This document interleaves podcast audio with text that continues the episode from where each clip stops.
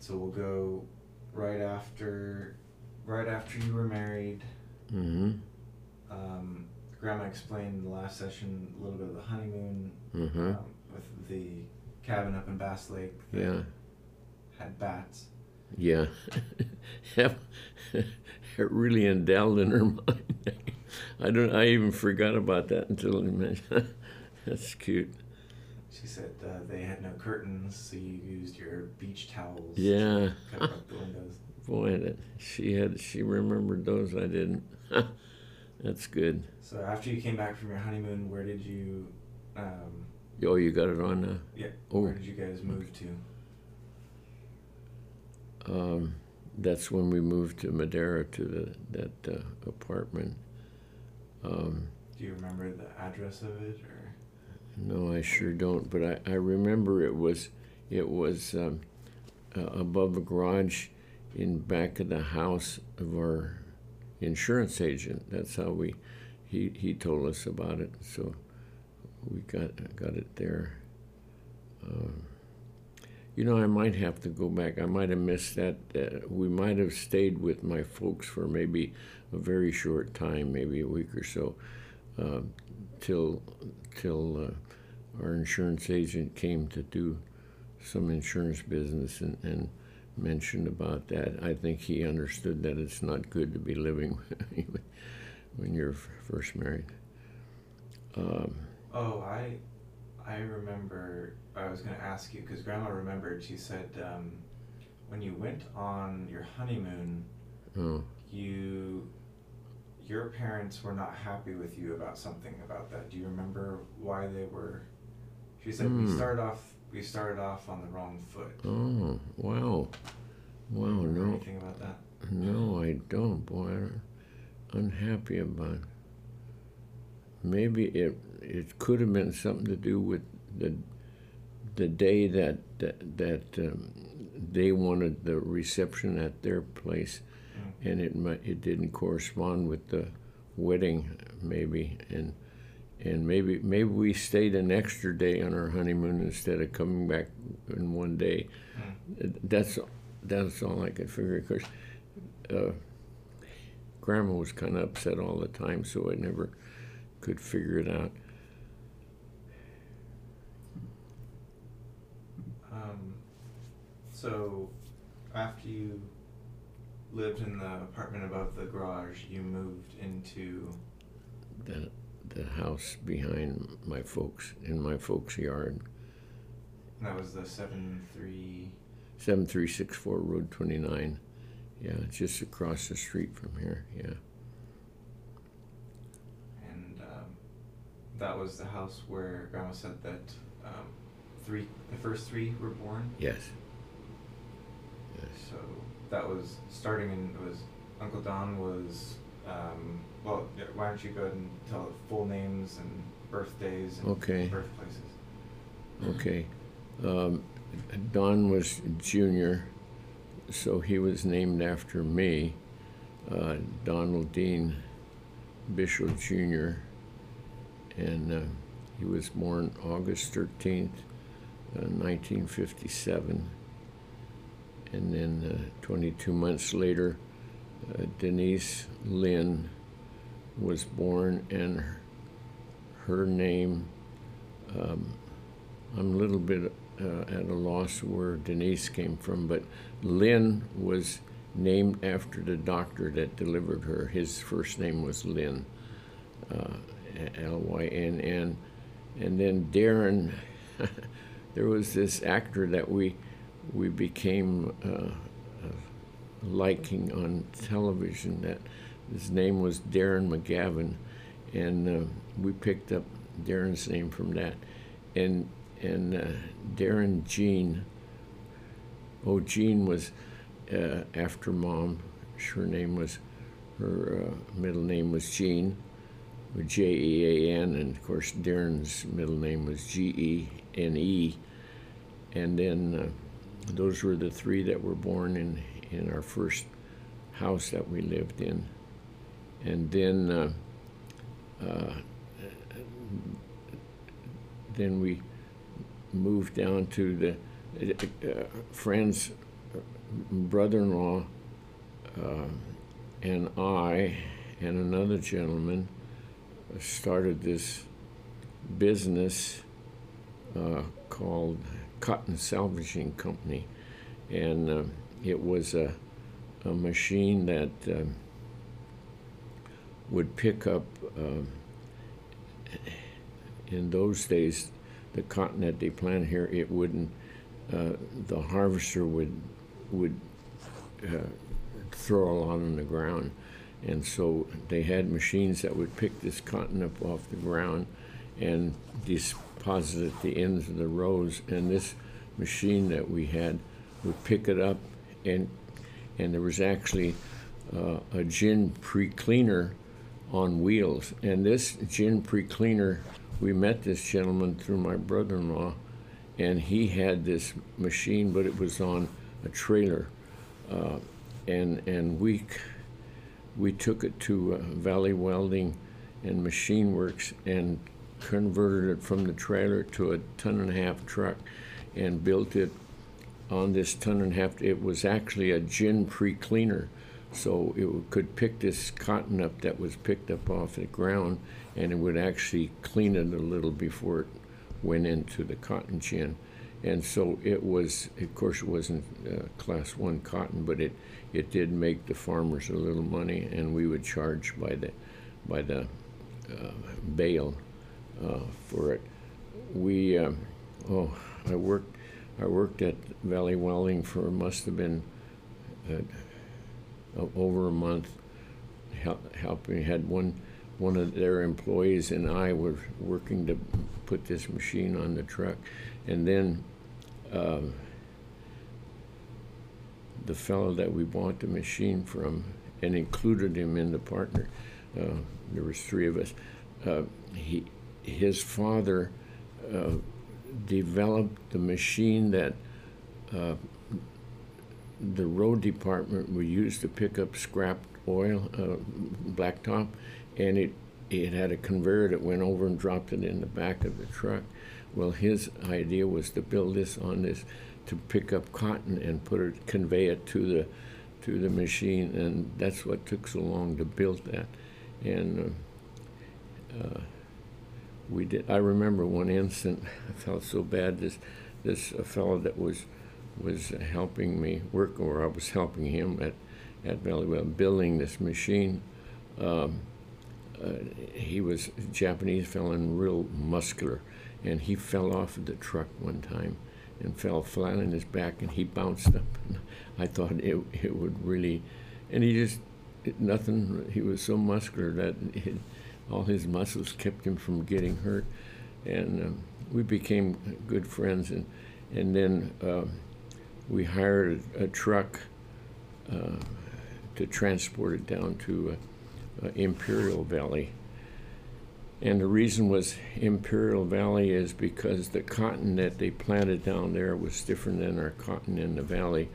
And it, uh, cotton in the valley, that it would max out at two and a half to three bales to the acre. Well, that cotton was uh, called, the, the, the cotton in the valley was called Acala and that cotton down there was made, uh, developed for the desert. It was called Delta pine, and they'd get as high as three bales to the acre, uh, five bales to the acre, and so, but but it it didn't adhere as much to the cotton, to the to plant, and they lost sometimes almost two bales to the acre on the ground. So that's how our machine. Uh, when they found out, you know, it, it could be picked up to make money. So so we built it, and, and uh, we had a little problem with the gentleman that had the machine, and we took him in as in a partnership that we were having problems with him, and so we quit.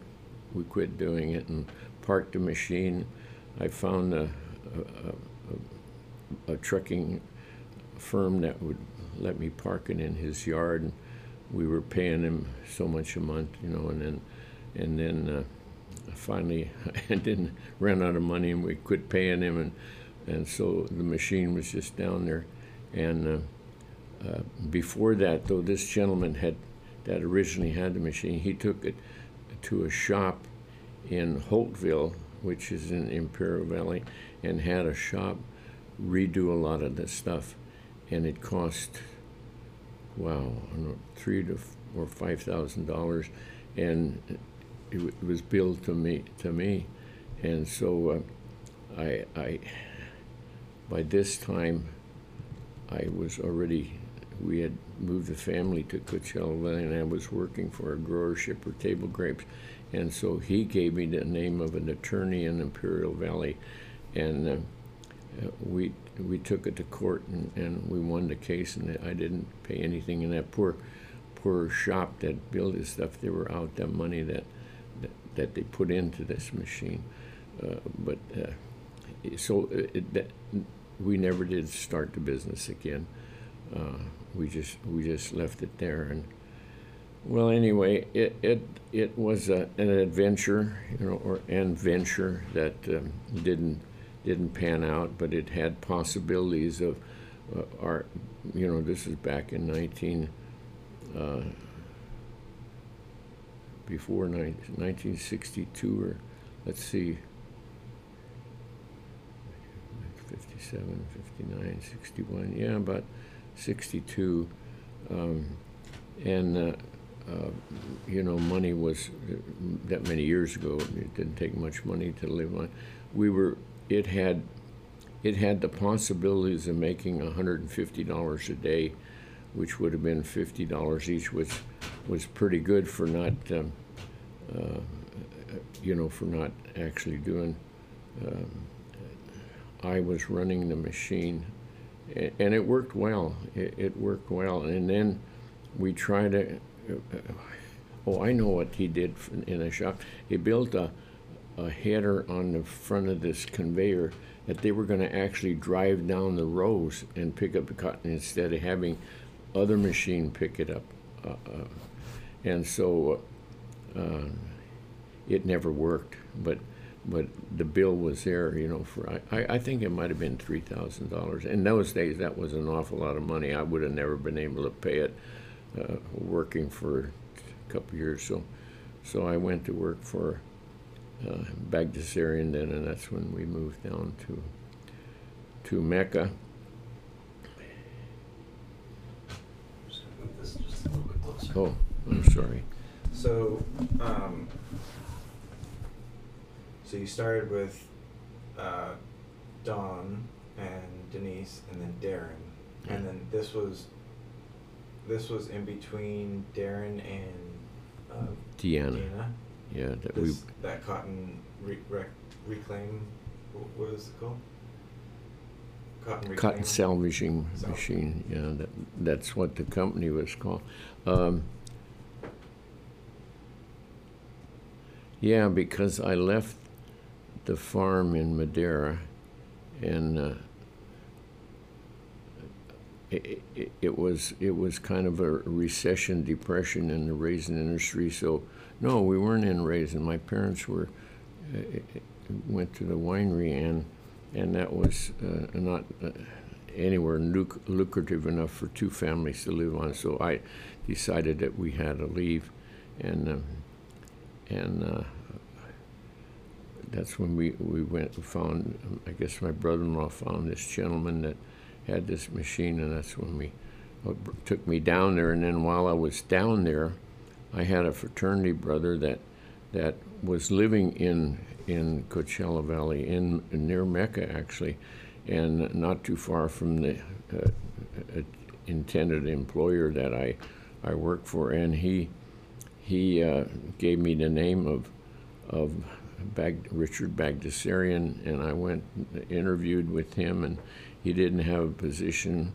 with me, so we came back to get our all of our belongings and and uh, uh, and moved moved down there, and uh, uh, he, did call me back and offered me a job. Uh, he uh, he talked to he had friends here in Madera, and he talked to them and to find out what kind of a person I was and worker. And I guess uh, he found enough that he wanted me to work for him, and uh, uh, the job he gave me, there was another person in that job, and he made an arrangement with the irrigation district to hire this gentleman so that he could make room for me. And I didn't know that at the time, and found that out later. And um, uh, the irrigation di- district had a lot of experiments on the ranch that I, I started with, and and that's why they brought this gentleman to the irrigation district, and he kept running the experiments on the ranch. Um, it, at first, I didn't know it, and then it it it appeared to be kind of contentious when he knew I had his job and he liked his job, but he he had a good position at irrigation district, so so that's how how that started, and Do you remember when you started with the Bagdasarians?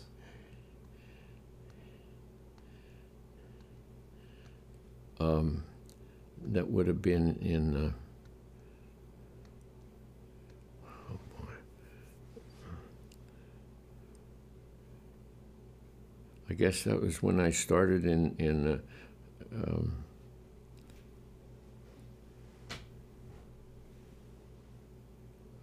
March of, of '63 is when I started to work for Bagdasarian, and I worked till J- January of '66. And the Bagdasarians, those were, that was the family that came up with Alvin and the Chipmunks.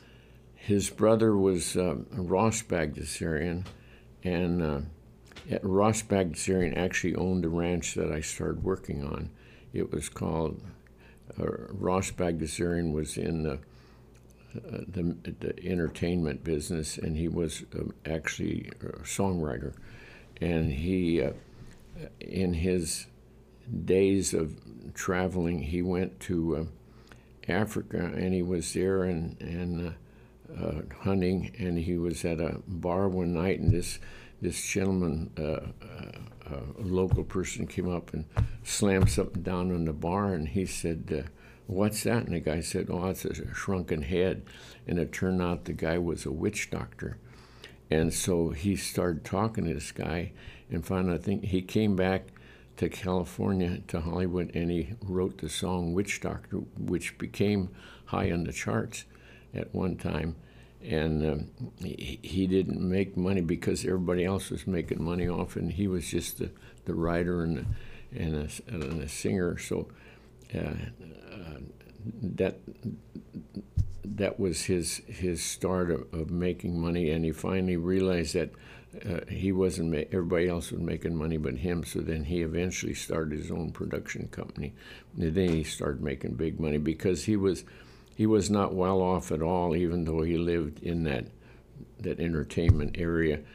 Uh, in fact, Richard Richard always had he had he had quite a bit of money, and he told me that when he knew Ross was going to come out to visit him, he would run off and hide somewhere because he said he'd always come want to borrow money from me, and he wouldn't he wouldn't loan him money.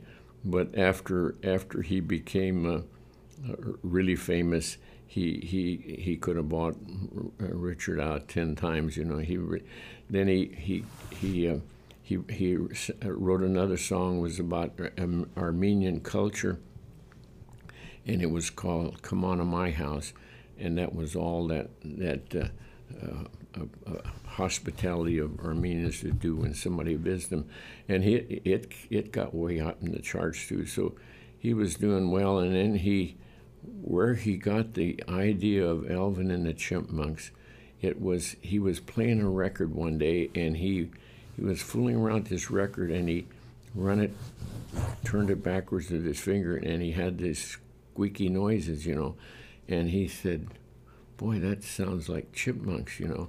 So he came up with the idea of, of um, doing that to make the voices of the chipmunks, and he had he had three little chipmunks. They were Alvin, Theodore, and Simon, and they would talk in this funny, squeaky voice, you know. And he made a fortune out of Alvin and Chipmunks. His name was he he went by the. He didn't think Ross Bagdasarian would be a, an attractive name for, uh, so he he call, he named himself David Seville, and it was David Seville and Alvin and the Chipmunks, you know and he made so much money off that. and you know, uh, Richard and Ross were were so uh, involved in, in their business that uh, they didn't live long. Uh, Richard passed away at 55 years old. Uh, three months after I left him, he passed away. And, and Ross Bagdasarian, two years later, he passed away at 55, leaving his family with, you know, a pretty good fortune. But, but um, they had a brother who lived in Selma, had a little um, um, uh, not a feed store, I forgot what it was. Anyway, he said he was 53 years old when Ross pa- passed away, and he said, Boy, if us Bagdasarians are dying that young, I'm, he sold his business, and that was, I never heard about him after that. But uh, uh, Richard was really good to me. Uh, uh he never had a son, he had one daughter and he evidently uh, took me in, uh, gave me a job, and, and almost treated me like a son. You know, so I was I was always treated a little better than the other employees he had, and they and they were always they knew it, and they were always kind of envious that I would come in the last employee and and and and probably was paid more than the other employees that had been there ten years or so and um, and uh, could they could see that I, I was uh, I was his favorite. So so it was a good time for me, and I would I would have continued on, uh, but in in um, uh, uh, well, end, toward the end of 1965, uh, my dad's health became really deteriorated, and and they had they had some hired someone to run their ranch, and it didn't work out, and they asked me to come back and so I did, and uh, I had I had these two opportunities in my life. That one with the guy that that uh, you know like semi offered me a job if I didn't the farming didn't work out and in the entertainment business, and then uh, could have stayed with Bagdasarian, uh, but it came back and we we, we went through this before, but struggling to help the the, the family get get this star. The ranch they first bought here in Madera, they bought in. It was planted. There were vines in this 160 acres. It was planted in April, and they uh, in 1955, and they bought it in July of 1955. So they had to bring it up from there, you know, from from uh, from ground, open bare ground to uh, being planted with uh, rootings, and and they they brought it up from there. So that's why uh, backtrack to where I got a um, hardship discharge from the army was mainly that reason because there was more work than they could handle. So, 1966 was when you moved from Coachella? Yes, January of '66. Yeah. Do you remember? Um, do you remember your, what your address was in Coachella? I don't. We lived up. We called it the foothills. See where we were, where the packing house was, and the, the farming was below sea level. We were we were down like 150 feet below sea level, and then we had we had rented a house that was four miles uh, east of, of uh, Mecca on Highway 195, which was the route to go to Arizona, and uh, uh, we were we were in the foothills. We were up, you know, and we were still uh, 50 feet below sea level, up in what we call the hills, and so.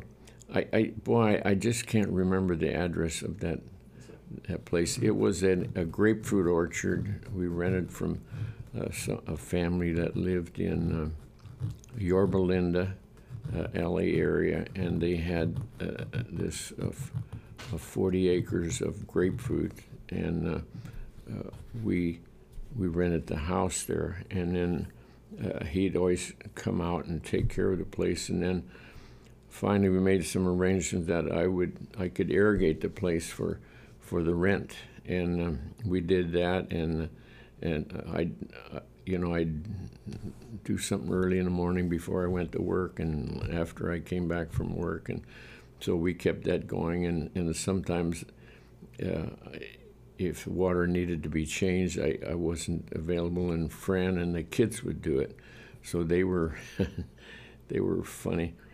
Uh, she had an incident once where the, the, the property was sloped quite a bit, and they would irrigate on a, on a slant. And uh, one day, the uh, one of the rows broke out, and she laid the kids in that this breakout while she shoveled dirt in. so she shoveled dirt behind the, the kids and, and filled this spot in. Uh, and she was crying and, and called me up. Uh, I didn't call. She called the, the office and and uh, the secretary uh, let Richard come on the phone and and she said I need Don. And he says that's the first time I knew that and what he uh, thought of me. And he said oh you mean my son? That, that was a shock. So uh, he, he sent me home and I I helped her out. And and uh, the neighbor of this orchard we were in was a very cantankerous old man. And um, uh, the owner of the property was Richard Myers and he said whatever you do don't disturb that guy's property because he is terrible you know so that's all that was in Fran's mind when she had this breakout and and uh, there was no way she could really stop it but anyway um, I came there and, and I, I looked at that and I said, uh, she said, what are we going to do? You know, it, by that time it was a big break and the water, it was a lot of water. I said, not a thing. And she says, what? And because she'd been trying all this hour or so trying to stop this. And I said, no, just wave bye bye, baby. And she said, well, what about that neighbor? And I said, well, whatever it is, it is, you know. And so we never did hear anything about it. And the water went down and got in his property, but but uh, nothing about it. But so little incidents, you know, that happened to your life that that um, eh, you remember those those uh, things. What do you remember about the early um, years of, of parenting um, with Don and Denise and Darren? Of what? Of the early years of parenting, do you remember? Oh. No, because uh, when we moved down to Coachella, Don was the only one in school, and uh, he was What? What would that be? s- Five, six? yeah, he was five, and Denise was three, and and Darren was one, and so uh, uh, well, luckily we we we rented this house, and it had a uh, there was a, uh, Coachella Valley was loaded with uh, poisonous snakes, and uh, luckily this property was all fenced in. It had a nice um, front yard, was all fenced in, but it had about a, a one foot. Uh, it was a chain link fence, and then about a one foot of real small uh, wire uh, fence, and, and that would keep the snakes out. So we never had any any problem with that. We had we had quite a few instances on the on the ranch, you know, of of having snakes come in, and you always had to worry about it because I was running a crew of maybe 35, 40 people, and and you always worried, you know, that they could get bit by a snake. And and they, one time my crew uh, was out in the in the vineyard, and and uh, one of those snakes got up on the wire, and this guy reached in to do some work, and there was a snake. The snakes that were prevalent down there were were um, sidewinder, and a sidewinder was uh, they never crawled; they rolled, they rolled, and and uh, the other one was the big, big poisonous snake. Uh, uh, darn, what the heck was that? Anyway, the sidewinder was one that, you know, a snake you could run over and, and kill it. You know, well, a sidewinder you couldn't because you run over with the tire and it just kept rolling. So the only way you could get rid of it is to stop on it and spin the wheels, you know, or get out with the shovel and and and so um, uh, poison snakes were, were quite a were prevalent and quite a problem down there. Uh, so we always had to, you know, uh, uh, protect our workers and and had to be on the lookout for things like that. But but um, And keep the kids from playing outside too much. pardon me. And keep the kids from playing outside. No, you know, we felt pretty safe with that fence the way it was, and then the the uh, the real fine fence that snakes couldn't get in the yard, and as long as we didn't leave a, a gate open or something, the the um, uh, the fence went all the way up to the house, and then there was a a breezeway. There was two houses on this place, one that that um, uh, we lived in, and then there was a smaller house, and the two were connected by a breezeway. Well, you had to make sure there wasn't a gate open where the snakes could get in there, you know. So as long as the kids understood that. So um, Josh, uh, Don, John, Don went um, started school down there in in Mecca. There was an elementary school, and and Fran uh, applied for a job and, and got a teaching job down there at the school. And then we had a, a Mexican family that that uh, who worked for the he worked for the irrigation district, and we would leave the kids off there uh, while Fran was in school, and I would. Um, I would drop them off. I would pick them up from after, uh, and take them to this lady's house, and she would watch them until Fran was out of school, and then she'd pick them up and take them home. So, you you know, you have to have help with different different people, and uh, the kids were. You now Darren was too young to go to school. Eventually, uh, uh, and, and when Don and was in the uh, third grade, and then uh, Denise was in the first grade, and Darren was still uh, three years old, I guess, and he didn't. He didn't. Um, uh, go, well, he stayed with this lady most of the day, and then uh, we will have to backtrack because Deanna was born in um, 1963, um, and so she she was still uh, almost a baby when we left to come back here.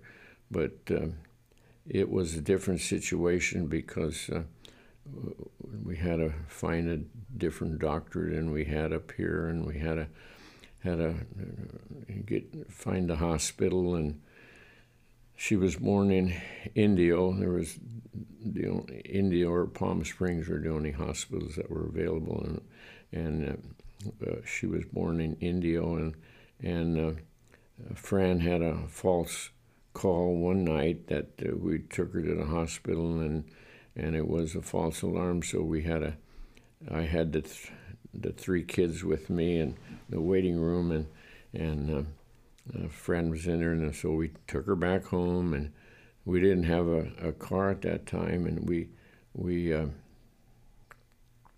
or, or uh, no, I, we had a car, but we it, it broke down, and I didn't have enough money to fix it, so so um, uh, we were using the company pickup that had all all. Uh, uh, Fran and I and the three kids piled in the pickup, uh, one seat, and, and in those days, you know, it was pre-seatbelt days, so you could do those things. So the second time she went in and did have, uh, did deliver, uh, we had had all of her her, her purse and her stuff um, with us, and. Um, I don't know if the kids wandered off or something. I went after them when I came back. Somebody in that short, oh, it was only a matter of minutes, came in and stole her purse. And uh, so uh, we had, after that, we'd advertised in the paper for it. And, and uh, we got her purse back. Uh, I don't know how why they did it, but they did. Um, I don't even remember how it was delivered, but we got her purse back with uh, everything in it except the money, which was uh, was uh, you know no big deal. But she at least she got her driver's license, and we probably had one credit card. I don't know, but uh, you know you think of those kind of incidents. Why would somebody seeing you sit there with three little kids um, have the nerve to steal your? Huh, anyway, so those kind of those kind of incidents uh, endowed in your mind, and you, you don't forget them. So uh, she had a good delivery. The, the, the doctor that was supposed to deliver her was out drunk that night, and she had a subs- he had a substitute doctor who she'd never seen before. Here, this woman is getting ready to deliver a baby, and his doctor is there who never she never seen before. That would have been kind of frightening, but but uh, all in all, we made it through it, and and um, she was only in the hospital, I think, a few days, and. Uh, I think uh, Richard gave me enough time off to be with the kids while she was in the hospital, and then was back to work after she came home. So um, I think Lois came out and took care of Fran for a couple weeks, you know, after after delivery, and uh, and helped with the kids too. And of course, Darren was home, and and Denise and Donnie were in school but um, she she did a lot lot for for uh, Fran. Uh, Fran, as she probably said in her messages, Lois was her her her best friend. You know, she did everything for Fran. Fourteen years difference in age. You know that that meant she was you know she was in her uh, mid 30s or later when when uh, we got married. So anyway. what uh, when you were down in Coachella Valley? Would you said Lois would visit her? Yeah. Was, was there any other family that would visit? You know, I don't recall him. I think Lois is the only one that came out there. Um, in fact, Lois and Kenny, uh, we stayed with them for a while before we, uh, the family was staying with them while I went into um, Imperial Valley with this machine, and they helped us out a lot. With boy, you know, they they uh, housed us and fed us, and I'd I'd come back uh, when we weren't working. I'd come back and, and be with them and yeah, it wasn't for Lois and Kenny, we, we probably wouldn't have made it through through those hard times, you know. But uh, until I got the job with with Bagdasarian, so um, uh, they, they, were always um, uh, there for Fran and of course for me too, and uh, always willing to help with the kids and and uh, we were, we were probably even though they lived in in Cherry Valley, which was near Beaumont, California, uh, we would probably come up and visit him, you know, at least once a month or maybe more than that. And uh, it was like that was our family, you know. From we were, her friends' folks were in Downey, which was a hundred and some miles from Coachella, and and my folks were, of course, 250 miles from Coachella, and, and uh, Lois and Kenny were the closest and, and uh, actually the best friends we had. So uh, it, it, they were they helped us more than anybody, you know, with with uh, our, our our times that weren't weren't uh, too good. So going back to um, just going back just a little bit to Madera, mm. 1957, Don was born. Mm-hmm. He was born in a hospital or? Yes, uh, a hospital in Madera. He's the only one that was born in Madera Hospital. It was called Dearborn Hospital after a doctor's named after a doctor.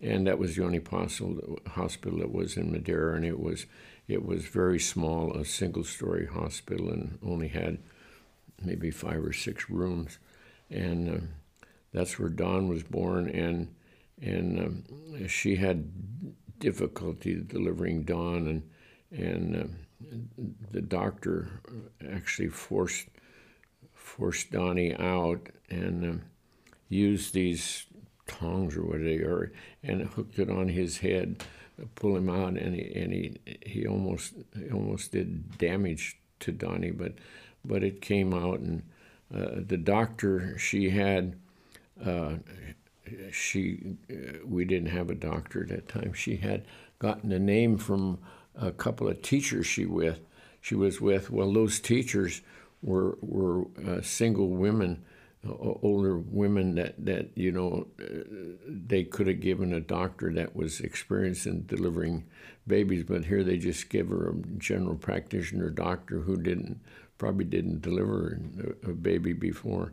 So that that first delivery wasn't a good experience, and then after that they were uh, Denise and, and Darren were delivered and had a doctor in Fresno who was a very, very good doctor. And uh, he was, um, he, he was, uh, he and some doctors had ownership in this small hospital uh, in Fresno that was, I can't even remember where it was, but uh, I think there was four or five doctors that owned it, and um, that's where they were delivered. And they're probably the facilities weren't, you know, as, as well as one of the bigger hospitals, but uh, both of those children were born there. And that was the doctor that that had that Den, Denise got the middle name from. His name was Lynn, Doctor Lynn. That's right. So, Donnie was a junior. Denise, you don't remember the origin of the name? Denise, no, that that really puzzles me. We, we named all of them after somebody. Did it just because they're all D's? Yeah, What was well- the decision at the very beginning? Of course, mom's uh, middle name uh, uh, letter was F, but she wanted all D's. It, uh, I didn't even uh, have any decision in that because I didn't really want. I, I, I did want to have the first child, first boy named after me. You know, I I did that, but then she wanted all D's, so it was every one of them uh, was named D. So we'd find a name that started with a D, you know, and uh, uh, So Donnie, Denise, Darren, um, Deanna. What was the? Where did you get the name for Deanna? Deanna, Deanna D. The D. Her middle name was D E E. Deanna, where did that come from? Fran never mentioned that, huh? Well, we haven't gotten to that part. Oh, you didn't get that? Oh, yeah, she'll remember. I don't remember where Deanna came from, where that name came from. Hmm. And then Danene was born after you moved back. Yeah, she was born in, in um, let me see, 57, 59, 61, 63. She was born in 1967. Six, uh, uh, no, that's not right. Be 69. She was six years. Uh, De- Deanna was six years old when Danene was born. Yeah, so she was born in 69. And what was the um, what do you remember Danene? Danene Renee. Danene. Danene. What was Renee? It had to do something with something we saw on television. Renee. Danene. Huh. Okay, I can ask Grandma. That's Yeah. fine. Um,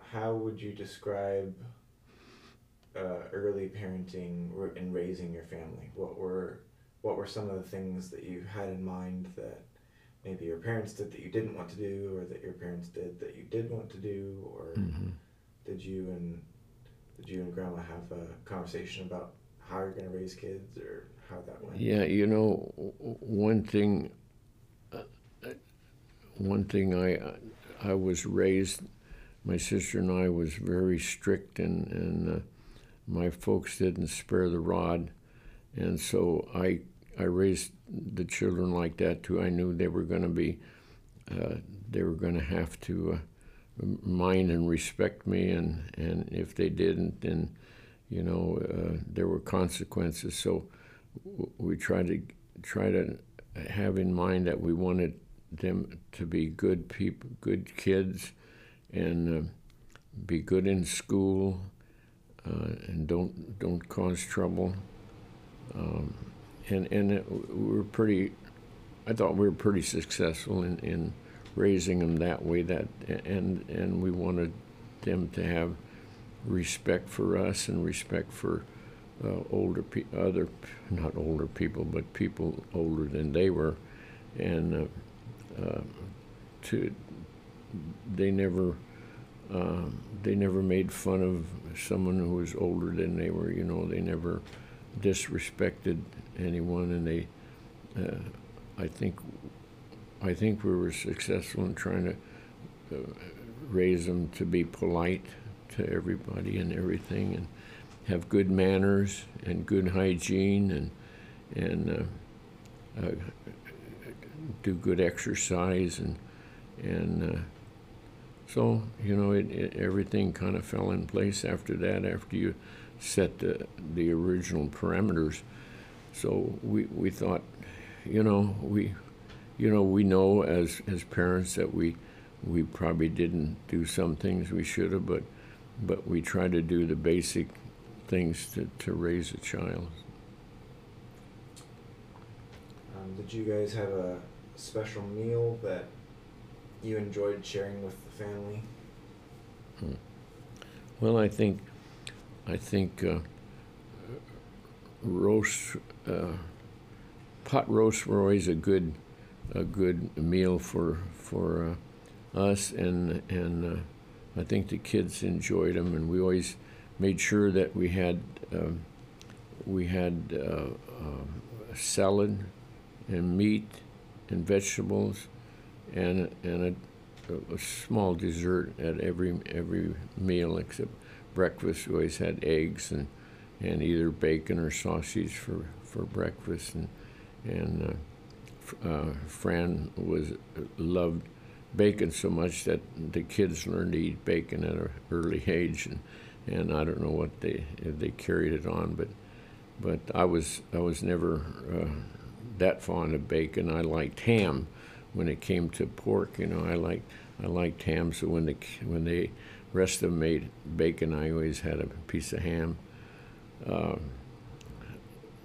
we always try to have a a good meal for you know for health reasons and for strength reasons. You know, and and so. Uh, even though you know we didn't have the money to buy a good thing. We bought stuff that was was good, but but not expensive. So uh, they they had to get by with that, you know, because that's that's what the situation was. Do you have a favorite memory of the the early years of parenting?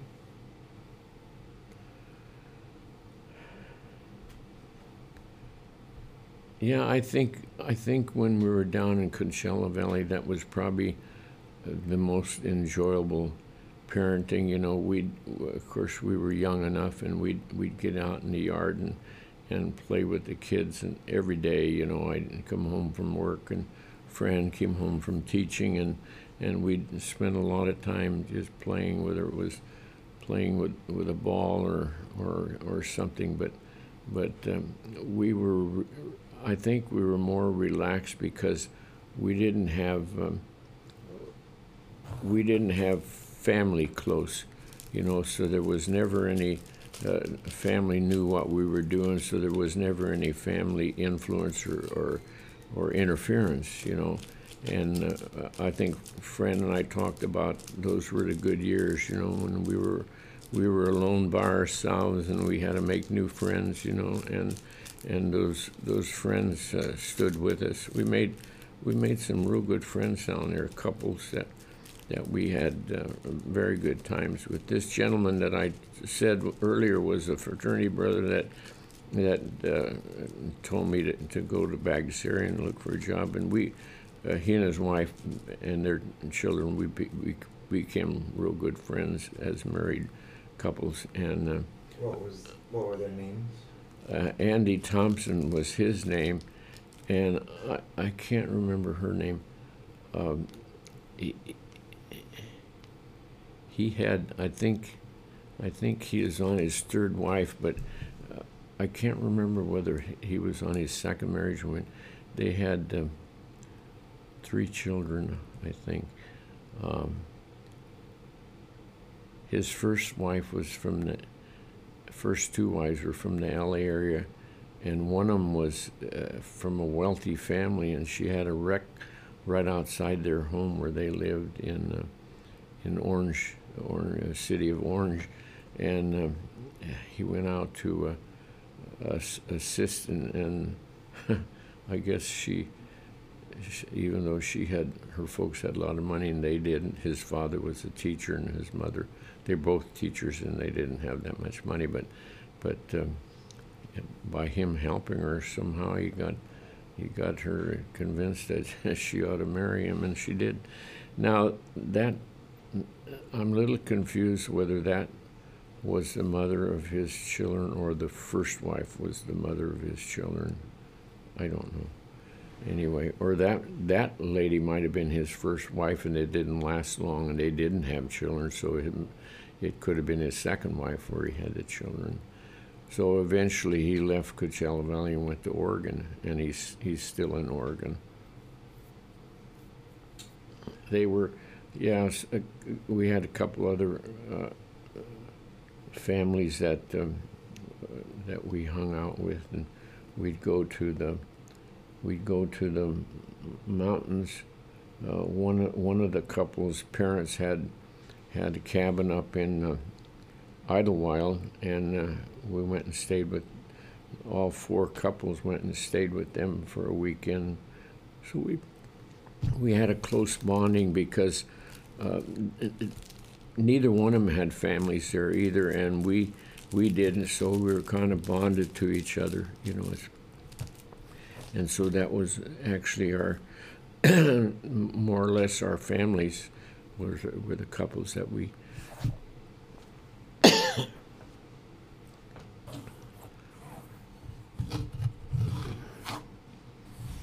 there um, something you'd say you miss most about having young children in your home? Well, I think the the playing and the and the laughter and the and the uh, the four children always got along real well, uh, and that that was always um, a pleasure for Fran and I. Darren and, and Deanna were probably the closest, and they used to they used to uh, have these little mini fights, but boy, they they would protect each other when somebody else wanted to wanted to interfere with them. And but even to this day, Deanna and Darren have a good relationship, and I think that that's one of the things that we remember most is that uh, it was a close knit, and and that's uh, that was uh, a pleasure to us to see that they they could because we seen we seen and, and in my own case uh, that brothers and uh, uh, didn't get sisters didn't always get along that well you know and and uh, we always little scrabbles didn't mean much and they'd they'd always uh, protect each other and and if they had little problems they'd make up so.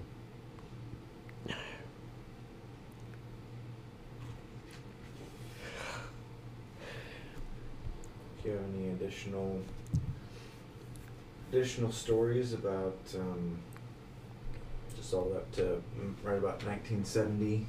Um, so going from 1956 ish to 1970. hmm Anything in there that um, that I might have skipped over? Well, uh, uh, see, when we came back in January of '66, the folks had bought this place that we're in now in um, in um, I think November of '65. So this is 7299 Road 29. Yeah, Yeah. and so uh, the previous owner uh, had remodeled this house, even though the house was well over 100 years old. They had remodeled it in 1950, so it really had a, a 50s style instead of, you know, being uh, looking ancient. And so when we moved in, of course, to us it was a new house, it took my mother and Fran about four months to to get the place in the condition. you know, she thought she'd like it, repainting and re-wallpapered. She re-wallpapered everything in here, re- repainted the whole house. Um, she, uh, I don't know how she got it done with teaching, but she, but she did. I did. I was little help because I was out in the field most of the time. After this place came available, then it was just double the work, you know, and uh, so.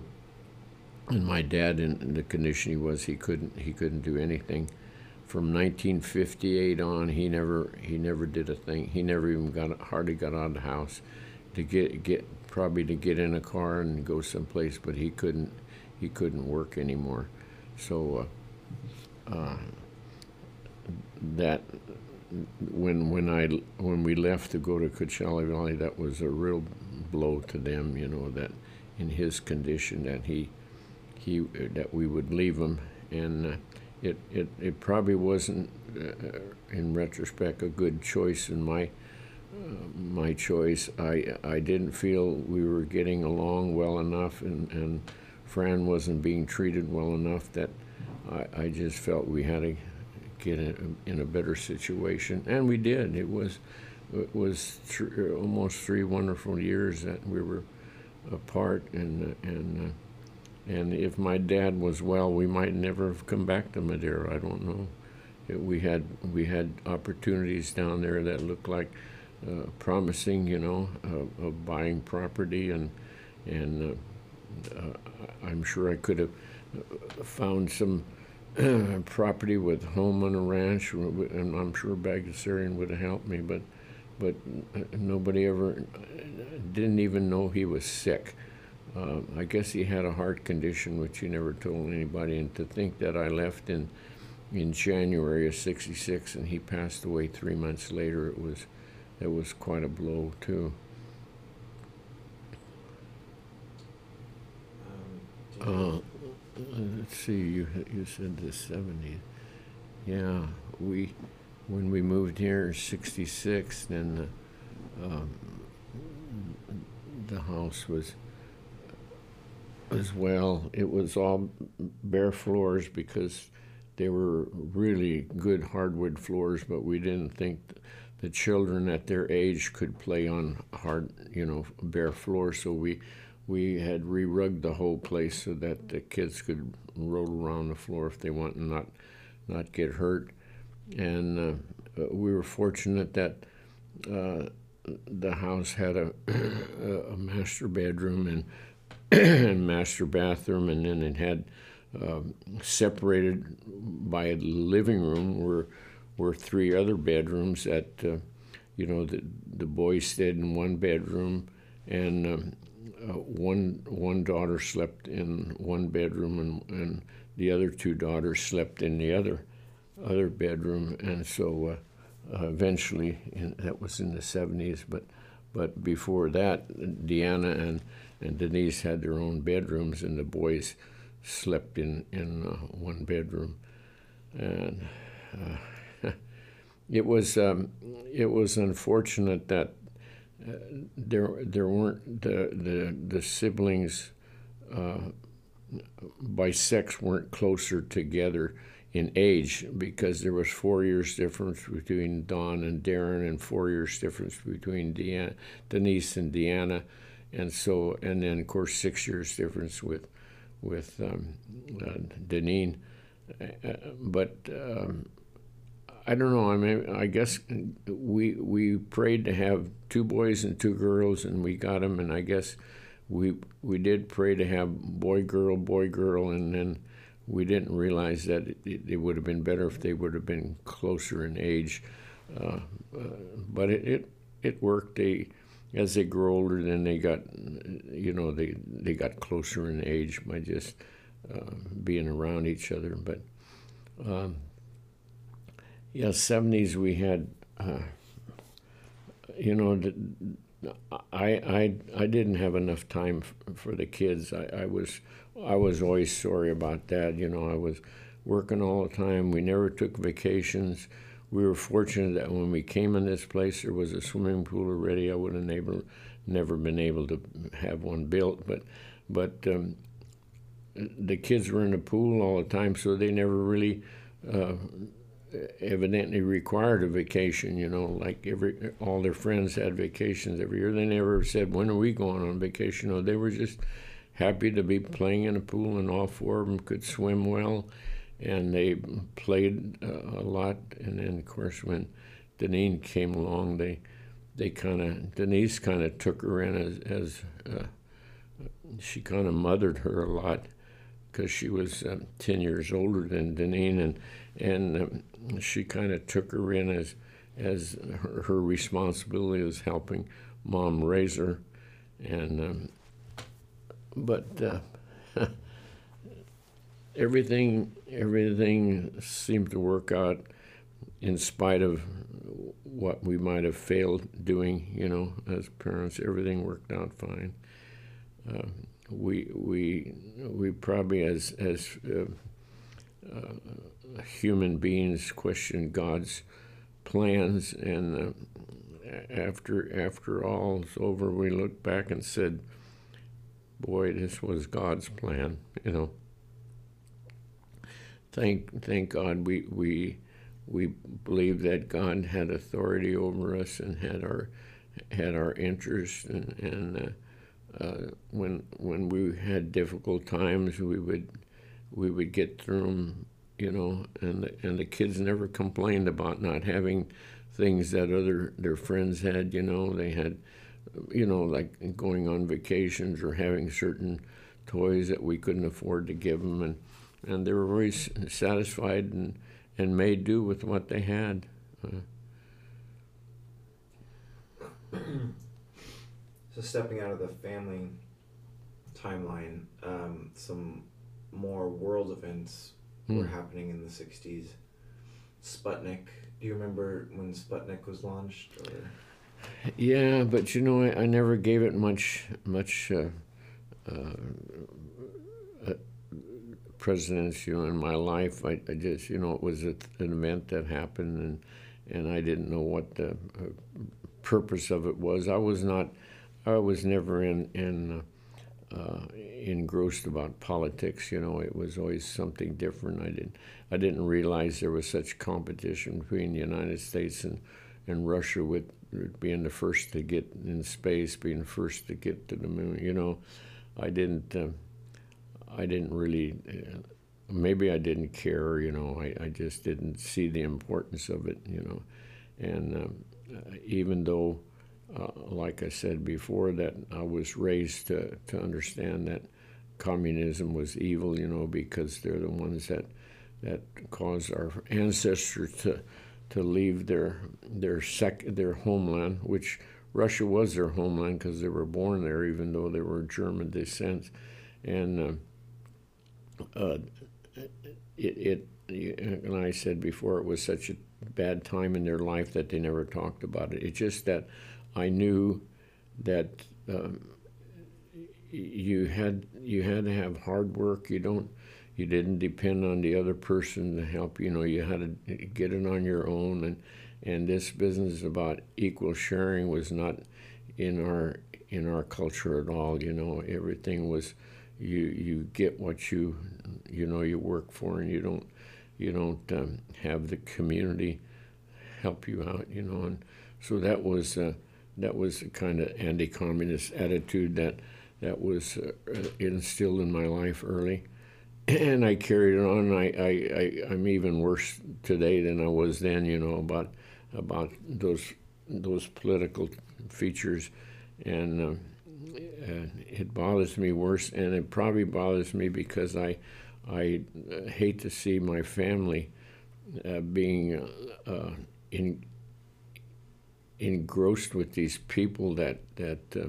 I don't think are are good, you know. And I know I, I I go to extremes sometime, and the family probably wonders why I'm so uh, adamant about it or so weird, but but that's the way I was I was raised. So. what do you remember about um, July of '69 when the when when Apollo 11 was launched. Do you remember You know, not when the moon landing happened? not really, uh, not really that much. Uh, you know, it was another event in life, and and we we we got to learn that there were.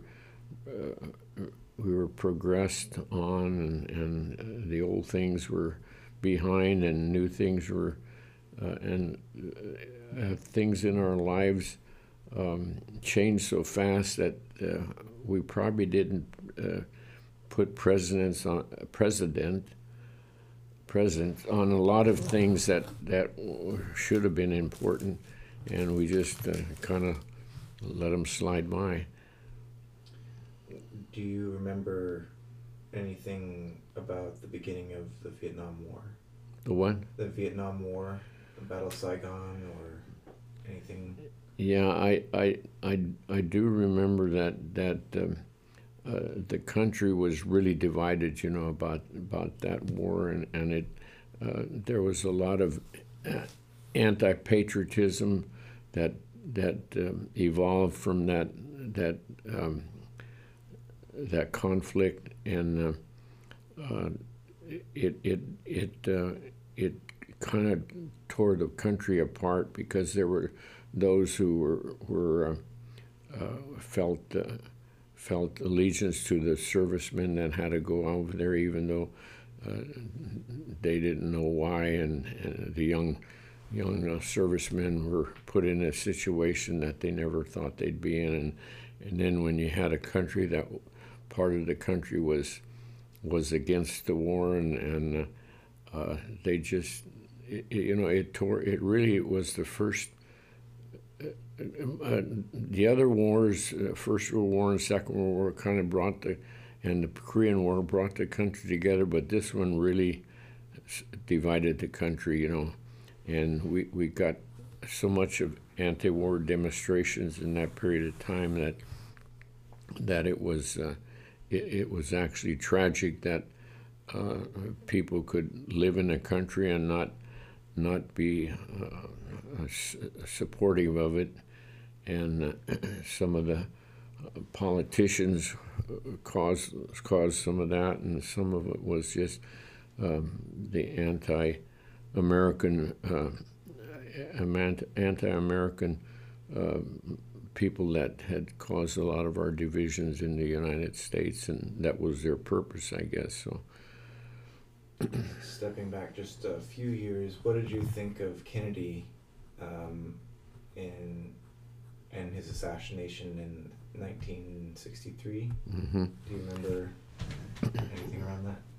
Well, I was um, I was working in Coachella at that time, and and uh, Richard Bagdasarian was was uh, was um, uh, I guess as I look back was a true conservative, and he was kind of an anti-Kennedy, uh, Kennedy clan type of thing, and and he was. Um, I, w- I was sad when when uh, President got got assassinated, but but um, I, I, I didn't like what his attitude was. He was like, uh, you know, it was almost like, oh, he asked for it. You know, he did some of the things that that um, were were uh, uh, opposed opposing to a lot of people, and and but um, I I thought, you know, to to you know, you were taught to always respect your your president, even though he might not be of your party, but but um, uh, to think that someone would take a life just because uh, he he made kind of decisions that someone didn't agree with, and and uh, that that was hard to take. But um, I I don't know it, it that probably was a little period when it it it um, that assassination did kind of bring the country back to reality that that we were a country that should be together, you know, and I think most everybody was was uh, was sad about the assassination, regardless of what their political beliefs were. But um, anyway, um, we realized looking back that his his form of of uh, democ- democratic um, policy, politics was uh, much different than it is today, and and that he was probably the last of the of um, uh, uh, semi-conservative uh, Democrats, and after that, it got it got completely out of hand to where it is today. You know, and of course, today I believe it's it's not even Americanism, but but um, you know, uh, he was he he he was he didn't he he was definitely against communism. You know, which some of the later uh, later politicians were soft on communism. You know, and that that was very disturbing, and so we had to respect him for that. You know, he was he uh, tried to uh, protect uh, American interests. You know, and and try to bring bring uh, people back to uh, uh, wanting to be an American again, you know, and be patriotic. But I think that's that was the last when that assassination happened. That was the last of the of the uh, true American from either side, you know. What did you think of Johnson's presidency right afterwards and the whole Great Society thing? well, I, I, I certainly didn't think much of it. I thought he was a, a weak president, and after having a strong president, you know, that he, he came in by default. And, you know, you always had the feeling that. Uh, you always had the conspiracy feeling that maybe maybe he had something to do with it. You know, he was he was so uh, obsessed with having power that he he think he had the feeling, which was probably correct, that he couldn't be elected, and uh, you know, so I, I I was always suspicious of the whole thing, why it happened, and uh, but I never I never. Uh, that was probably the first uh, of um, people that were not of my political party that would that that I, I I had nothing to do with after that. Then from there on, after um, John Kennedy was assassinated, I never I never uh, would trust anybody of opposition, you know. But you know, right or wrong, that's the way it was. What did you think of Nixon? Well, Nixon, I thought was was a good president, and, and, you know, after after their their legacy, you have, uh, uh, and I probably wanted to think more of him because my brother-in-law hated him so so viciously that, and you know, called him names and stuff that it probably, in order to, uh, I I would. I would voice my uh, uh, opinion for him because maybe it wasn't even always totally for him, but it, it just uh, just that, that people that that uh, vocally opposed him so much, I'd I'd try to. but which which brother-in-law was it? Uh, well, the only yeah. Oh, I'm sorry. It was my sister's husband. Yeah, he was. He was boy. He would say things about Nixon that really really tore me apart. But uh, uh, you know that that period of time after the Second World War, it, it was a, a, period of. Um, tr- uh, I didn't think much of uh, of Franklin Roosevelt, and I didn't. Uh, Pr- probably because influence from my dad that that his thinking of of Roosevelt, and then Truman came in to end the war and uh, thought a little better of him, you know, and then then um, uh, they tried to get him out, so they brought Eisenhower in, and, and, Eisenhower was a was a weak president, you know, and and um, and Nixon was stronger. You mean you didn't like Ike?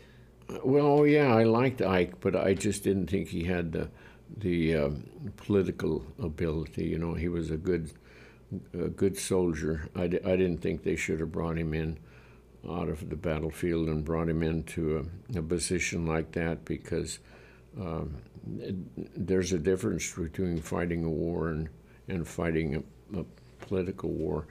But um, he was good no he was a good man and and uh, uh, I just I just was sorry that uh, the party brought him in to uh, get rid of Truman and and uh, then after that it was there was not re- until Reagan there was not really a strong you know real strong president. There was things that did and and Nixon did things that were weren't uh, above board and and uh, then Agnew was uh, very weak, and and you get in that period of time when you needed a a strong, a real strong uh, president that people could respect, and here here came Reagan. Boy, it was just we needed it, and. Uh, after after uh, my all my anti-communist teachings and leanings and and uh, when I, I read the book that was written by his youngest daughter, and, and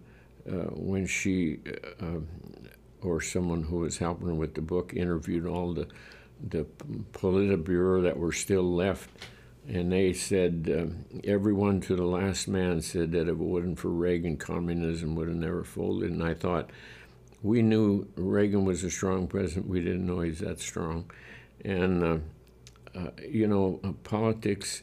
Uh, I never liked politics, but but I like I like good politicians, you know, and I thought Reagan was was the best we ever had, and um, uh, you know it, it, goes on to believing what is uh, right and what is wrong, and and I think he he always knew that that you could only do right, and and pol- politicians weren't always uh, eager to do the right thing, you know they I had a friend in church once said that I was dressed up real nice in church once, and he said, "Boy, you look good enough. You could be a politician." I says, "No, I never could because I said I don't lie and I don't steal, so I never make a politician." and he, he he laughed about that, and that almost went true about a lot of the you know a lot of the politics. You have to do things that you probably don't even believe in to be a to get into to office. Any any other additional things about uh, the '60s you can think of? Who? That any of the '60s? Oh, the '60s. That that probably was, you know, uh, the worst time when I, uh, every everything I in later life I, I I blamed everything on the on the radical 60s you know they I, I think they changed the country so much and and they divided it more than anything and they were course they were a product of the Vietnam War and they they um, and and most of the the radicals were uh, uh, were the ones that that uh, knew how to avoid the draft you know and and uh, either ran off the Canada or did things that they, they did they could uh, avoid the draft, and so the things they did, I was I was called. Uh, our country was was ruined by the hippies. That's what I always referred to hippies, and uh, it was a different. It was such a different lifestyle and so anti-American that I just I thought it was terrible. Uh, uh, the '60s could have been uh, could have been uh, good. You know, we could have we could have had that war that that would unite the people, and we knew that there was a cause for the war, and it was to uh, to stop the advancement of communism. But it it it seemed like there was so much uh, uh, sympathy for the for the the communist side, the the left leaning politicians and everything that it, it really it I think the 60s were the worst generation we had and uh, we we try to come back and, and, and thank God in the 80s uh, Reagan came back but but uh, uh after Reagan it slipped again and now it, it's slipping further and we, we don't know how to get it back uh, get the country back to where everybody believes in it. But but uh, it is divided, and it's it's sorry, but but uh, when when you think of the country, so many people are are anti-God that that you know they it came to the movement where they wanted to take God out of everything, you know, and and um, uh, they don't they're not punished for it because uh, God gives us the opportunity to to do that, help and and uh, correct the situation. He, he doesn't have to do everything for us. We have to, you know, start doing things ourselves and and. Uh, I guess that's why he allowed the '60s to happen, you know, so that it would it would wake up people to believe that that something is not right in this country, you know, and uh, the things that went on, you know, the the um, the obsession with sex, you know, the the criminalizing of things and and and and uh, and not criminalizing some things that were were criminal, and it's just like, you know, you could do whatever you want, and, and if you got caught, and that was, it wasn't your fault. It was uh, the guys that caught you. It was their fault. That, and and you know, it it it it came when a when a generation that grew up should not have had that that influence, but all of a sudden it just kept going. Now we went on, and that those those individuals from the '60s that that turned the country against each other. Then their genera- their children came on having that same uh, ideology, you know, and then their children, which are the grandchildren of the original '60s, uh, they're you know they never changed. They didn't. Now we're trying to get them back, you know, the the third, fourth generation from then, and and that that's hard. Uh, so. Um, uh, the country was started, you know, with God-fearing people, and uh, when they when they thought it was important to get God out of the country and and wanting people to believe that God had nothing to do with the starting of this country, then it it it really made a, a divided uh,